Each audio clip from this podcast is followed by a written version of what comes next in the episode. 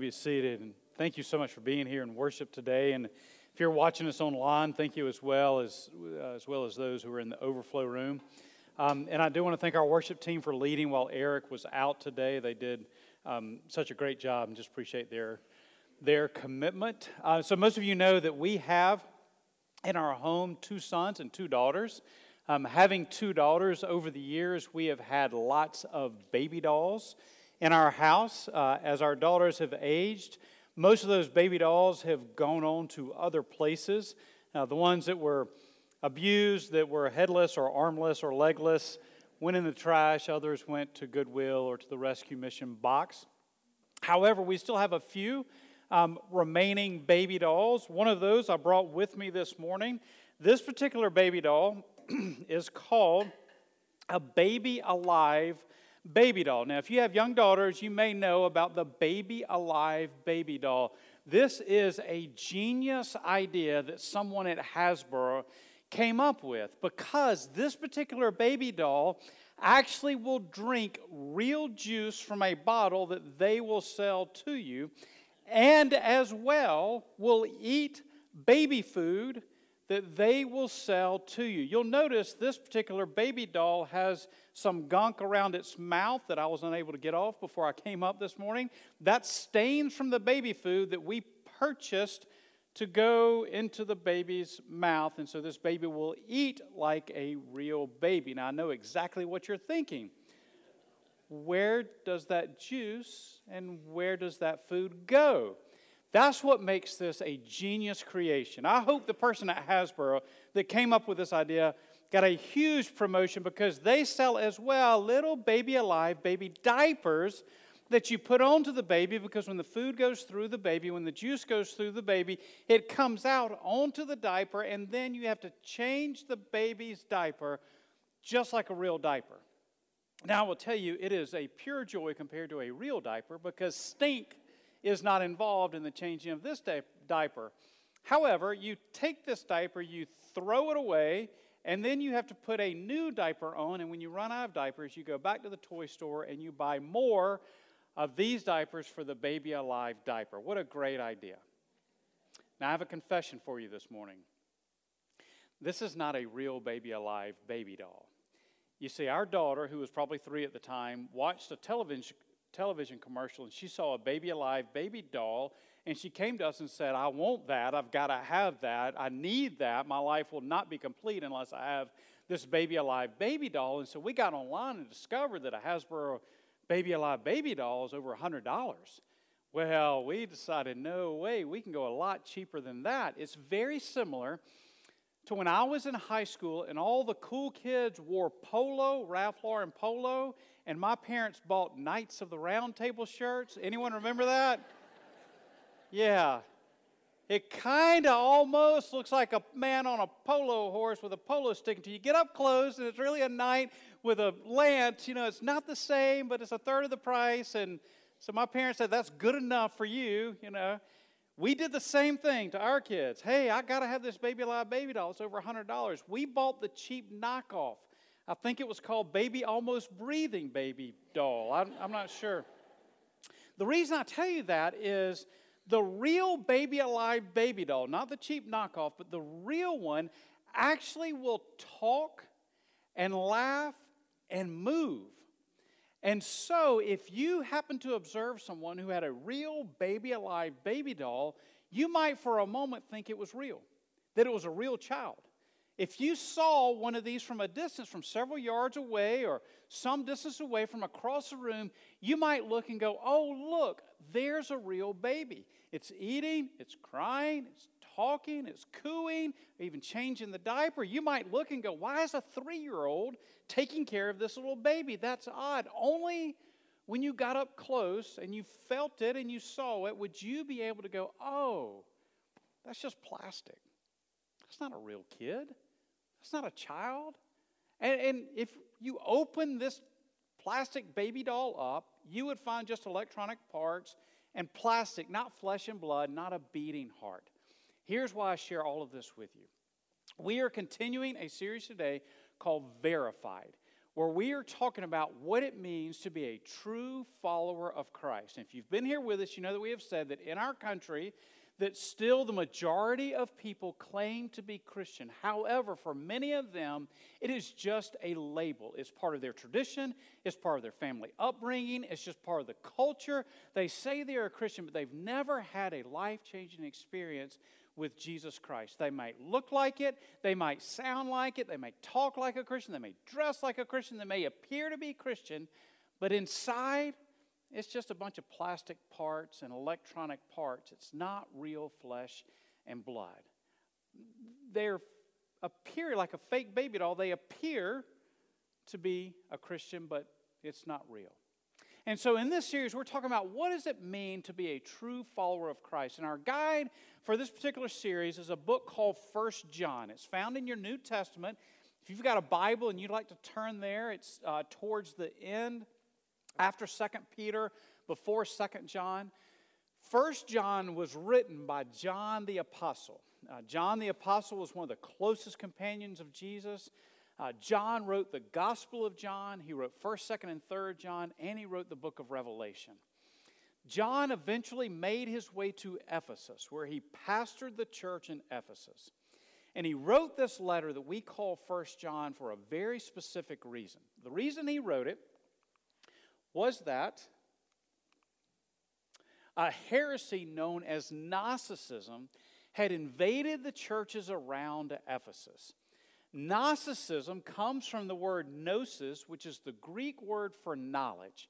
Here's why they were called Gnostics Gnostics believed that they had acquired a special, deeper knowledge about God and about spiritual things. And through this knowledge, they were able to acquire salvation.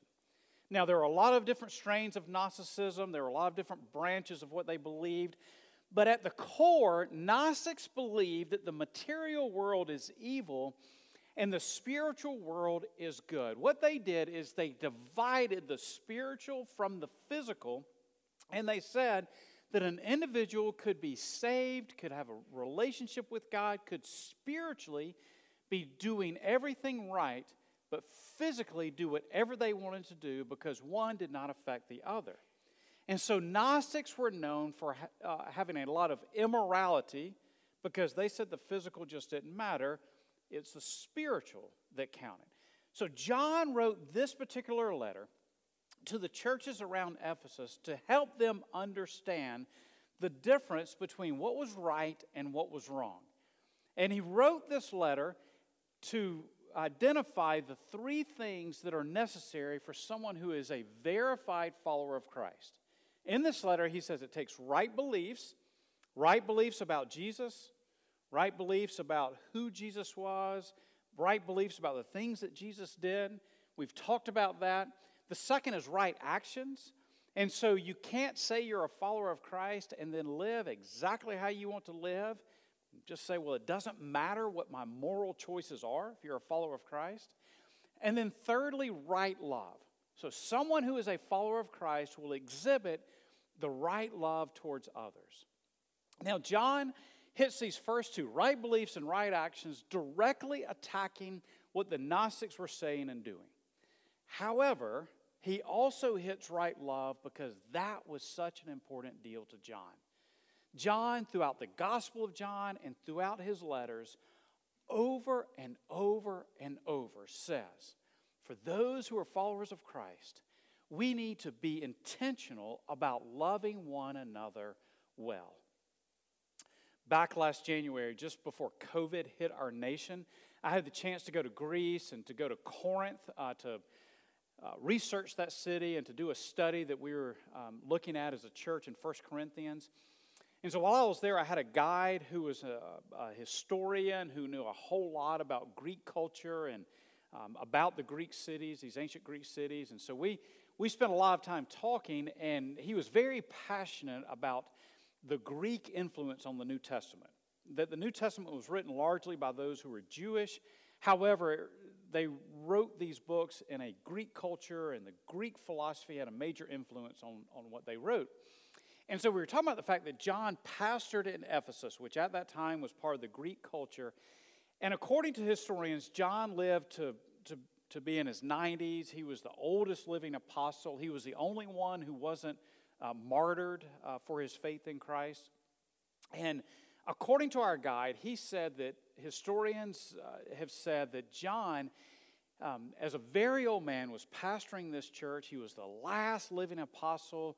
He got to the point that he couldn't walk anymore. He got to the point that his voice was raspy. He could barely speak. But as the last person on earth who had spent time with Jesus, the church wanted to hear from him.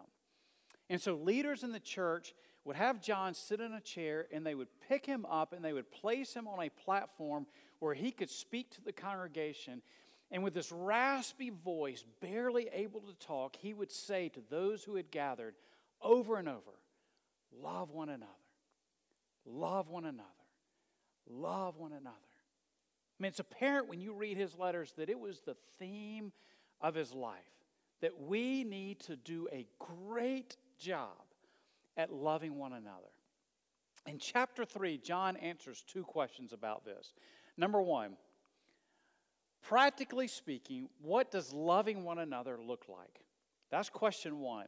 The second question he answers is How can I love the person I really don't love?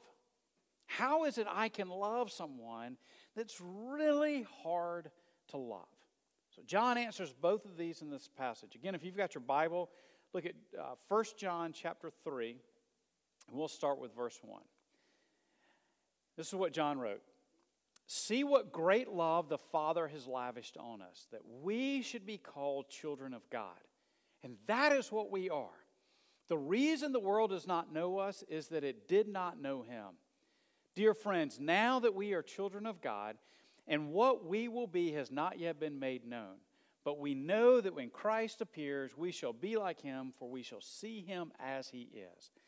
So, John starts this section by talking about the greatest identity of your life if you're a follower of Christ. For those of you who have accepted Christ, this is your primary identity. You are a child of God. Notice how John begins with a sense of excitement and passion. Look, what great love the Father has lavished on us. And because of this, we are children of God. We are part of the family of God. And then he just repeats that. He's so excited. He says, and that is what we are. We get to be a part of the family of God. We are children of the eternal King. And that, more than anything else, should define your life. Think about all the labels that you get in life, all the ways that you are identified by others, or all the ways that you identify yourself. Think about if you've had great success in life. Let's say, for example, that you are a sports superstar. When people talk about you, they will say, Oh, she is a great softball player, the best on the team. He's a great baseball player or basketball player. When he's in the game, we're always going to win. He's a scratch golfer. Be sure to get some strokes if you play with him. He's incredible. I mean, you are known as a phenomenal athlete. Or let's say that maybe your thing is you're an intellectual, smartest one in the class. Everybody knows it. Straight A's all the way through. In fact, you finished this year with a 102 point grade average, 102 in the class. How do you do that? You can't do that. It is logically impossible to master 102% of the material, but somehow you manage to do it because you're just that smart. And when people talk about you, they'll say, well, he, he's going to get into any grad school he wants. You know, she's going wherever she wants to go. She's that smart. Maybe your label is you're just successful. Everything you do in life, everything you touch, you've got the golden touch. It always goes your way. And everybody talks about you and they say, man, he is just so successful in everything he does. Or maybe it's your career. You're defined by your job. Maybe it's that you're a lawyer or banker or teacher or some other job. And when people think about you, they're like, oh, that's it.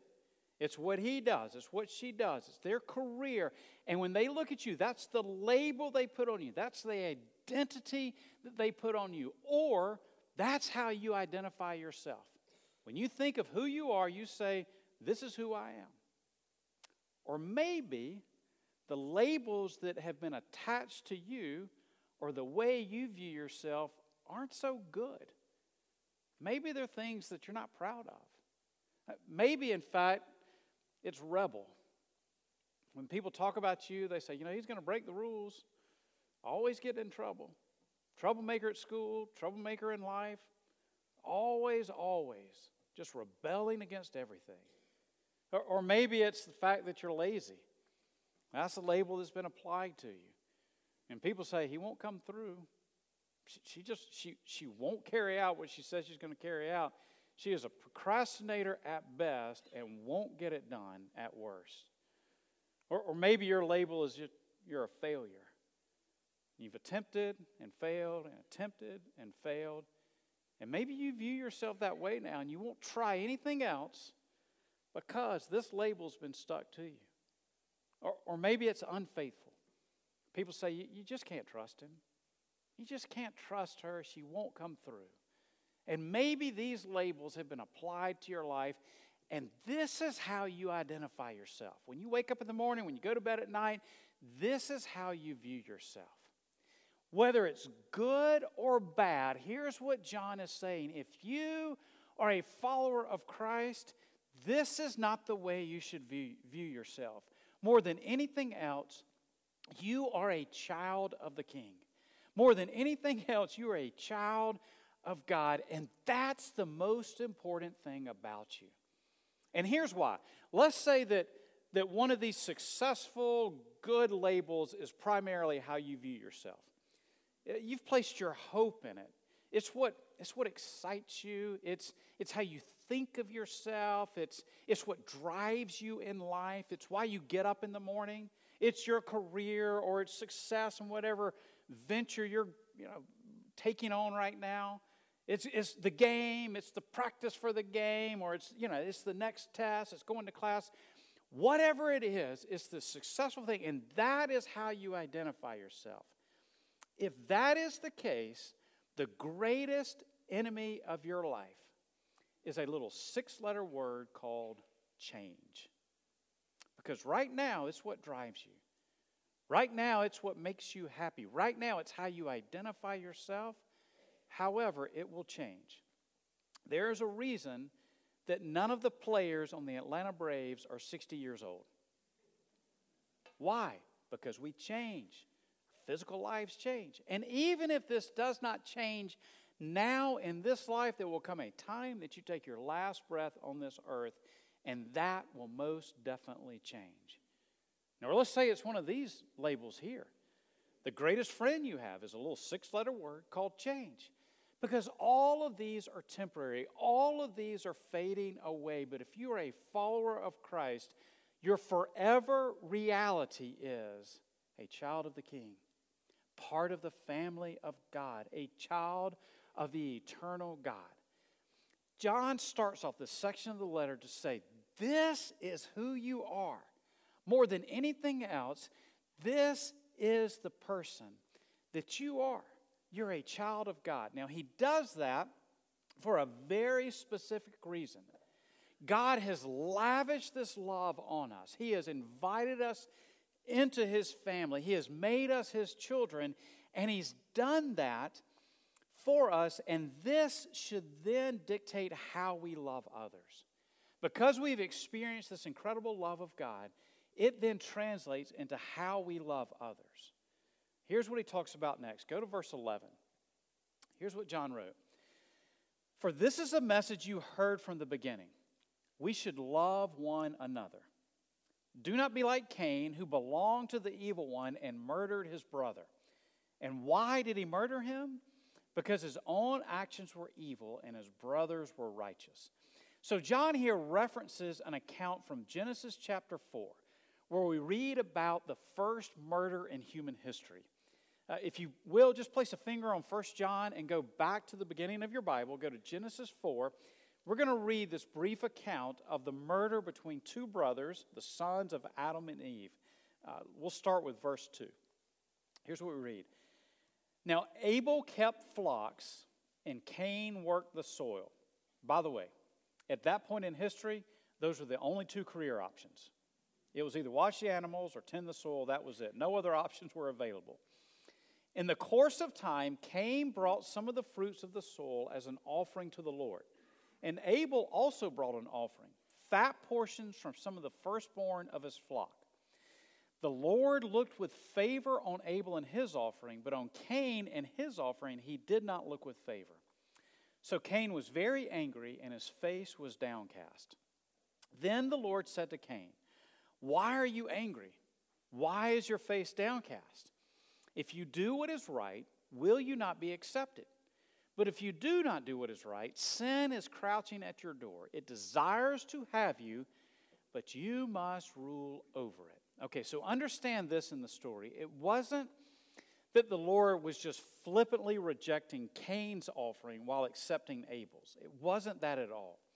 God had commanded these brothers to bring the first and the best of what they produced to Him as a sacrifice, as a way of reminding them that everything they had came from God. Cain came before the Lord with his leftovers. Abel came before the Lord with his best. In that day, fat portions were considered to be the, the very uh, best part of the meat. And so Abel came and he brought his first and his best to God and sacrificed that before God. Cain came and brought his leftovers, and God rejected Cain's offering. Cain was angry at God, and he was angry at his brother Abel because God loved Abel, but did not love Cain and had rejected his offering. So God here sees the anger of Cain and what he does is he shoots a warning shot across the bow of Cain's life and says, Be careful. This anger will consume you. It is like a tiger crouched at your door, ready to pounce on you, and he will destroy your life if you do not get, get a con, uh, control of this emotion. Cain, get it under control and quickly. Cain, however, did not listen to the advice of God, which is something that is never a good idea. Look at verse 8. Now Cain said to his brother Abel, Let's go out to the field. While they were in the field, Cain attacked his brother Abel and killed him. This is the first murder that's recorded in human history, and it happened between two brothers. One was angry with the other, one hated the other, not because of anything that Abel had done to Cain, but because Abel sacrificed a good sacrifice to God, God accepted that sacrifice, and Cain hated him for it. This is the reason that John makes this reference. Cain and Abel became archetypes of the two groups of people that are in the world. There are those who are part of the family of God, and there are those who are not.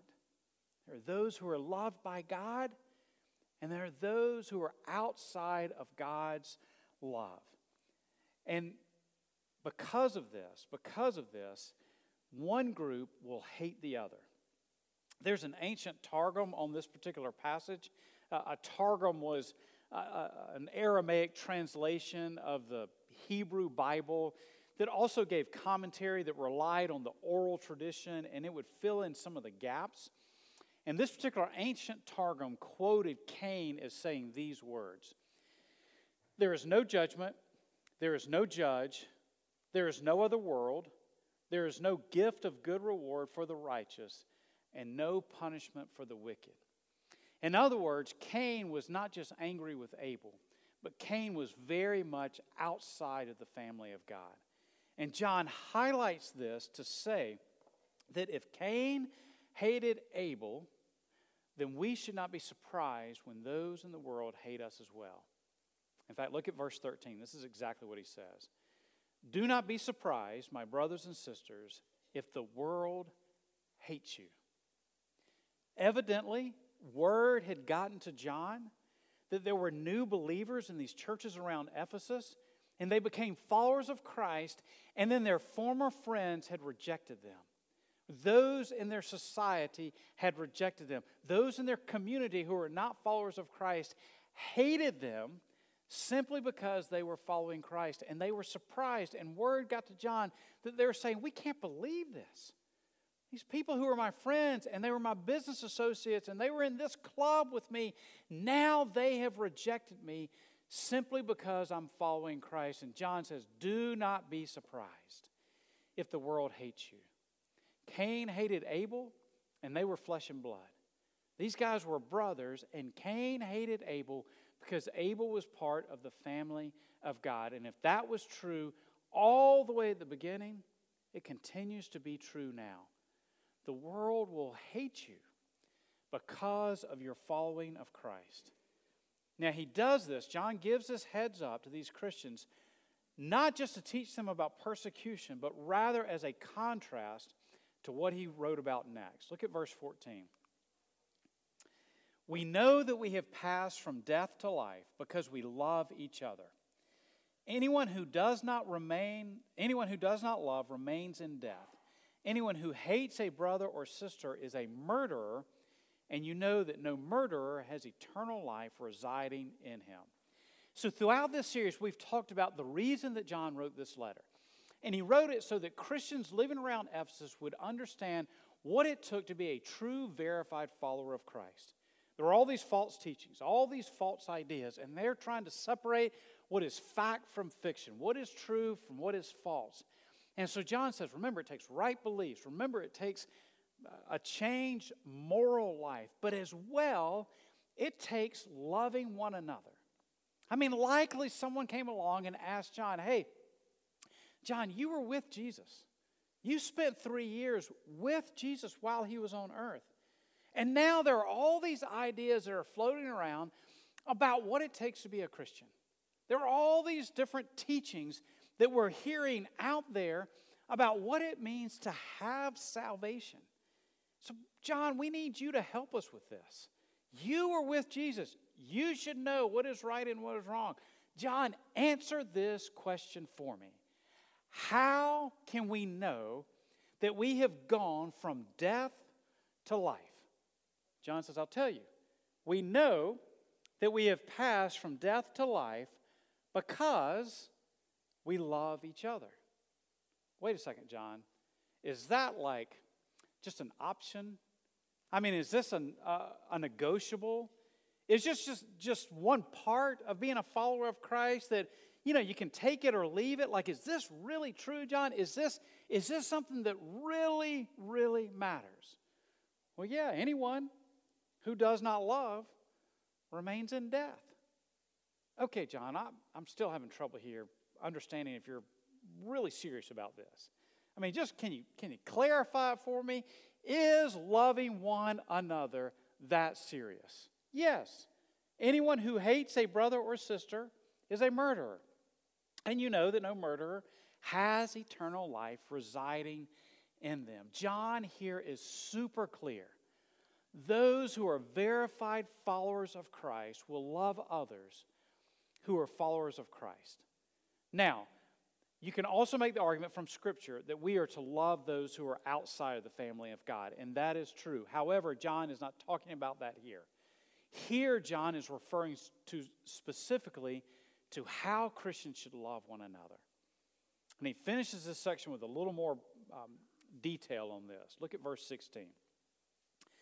This is how we know what love is. Jesus Christ laid down his life for us, and we ought to lay down our lives for our brothers and sisters.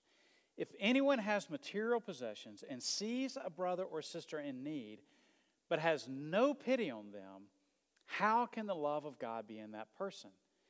Dear children, let us not love with words or speech, but with actions and in truth. So here, John turns back and answers those two questions that we asked at the beginning of our time.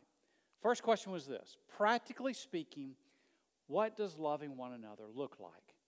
And here, John answers that question. It is more than words, it is more than a feeling, it is more than good intentions. It is so much more than simply saying, Oh, of course I love them. Oh, of course I love here. It is how we practically treat one another. It's how we treat one another in our actions. It's how we treat one another in what we say to them. And it is how we treat one another and what we say about each other. John here says, those who've experienced the love of Christ will love well those who are members of the family of God. I get all kinds of emails about what's going on in the church world. Just as a pastor, it's one of these things I need to keep up with. And so throughout my week, I'll get different emails talking about what's going on in the wider Christian world. And one of the things that's been true for years is that we in the United States are seeing 7,000 Protestant churches a year close their doors forever, to never reopen. They just don't have enough people coming. Uh, there's not enough there to run the ministry, to pay for utilities, to pay for the building.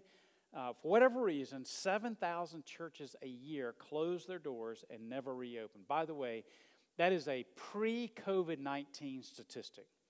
Some are estimating that post COVID 19 that that will move to 10,000 Protestant churches a year that will close their doors forever.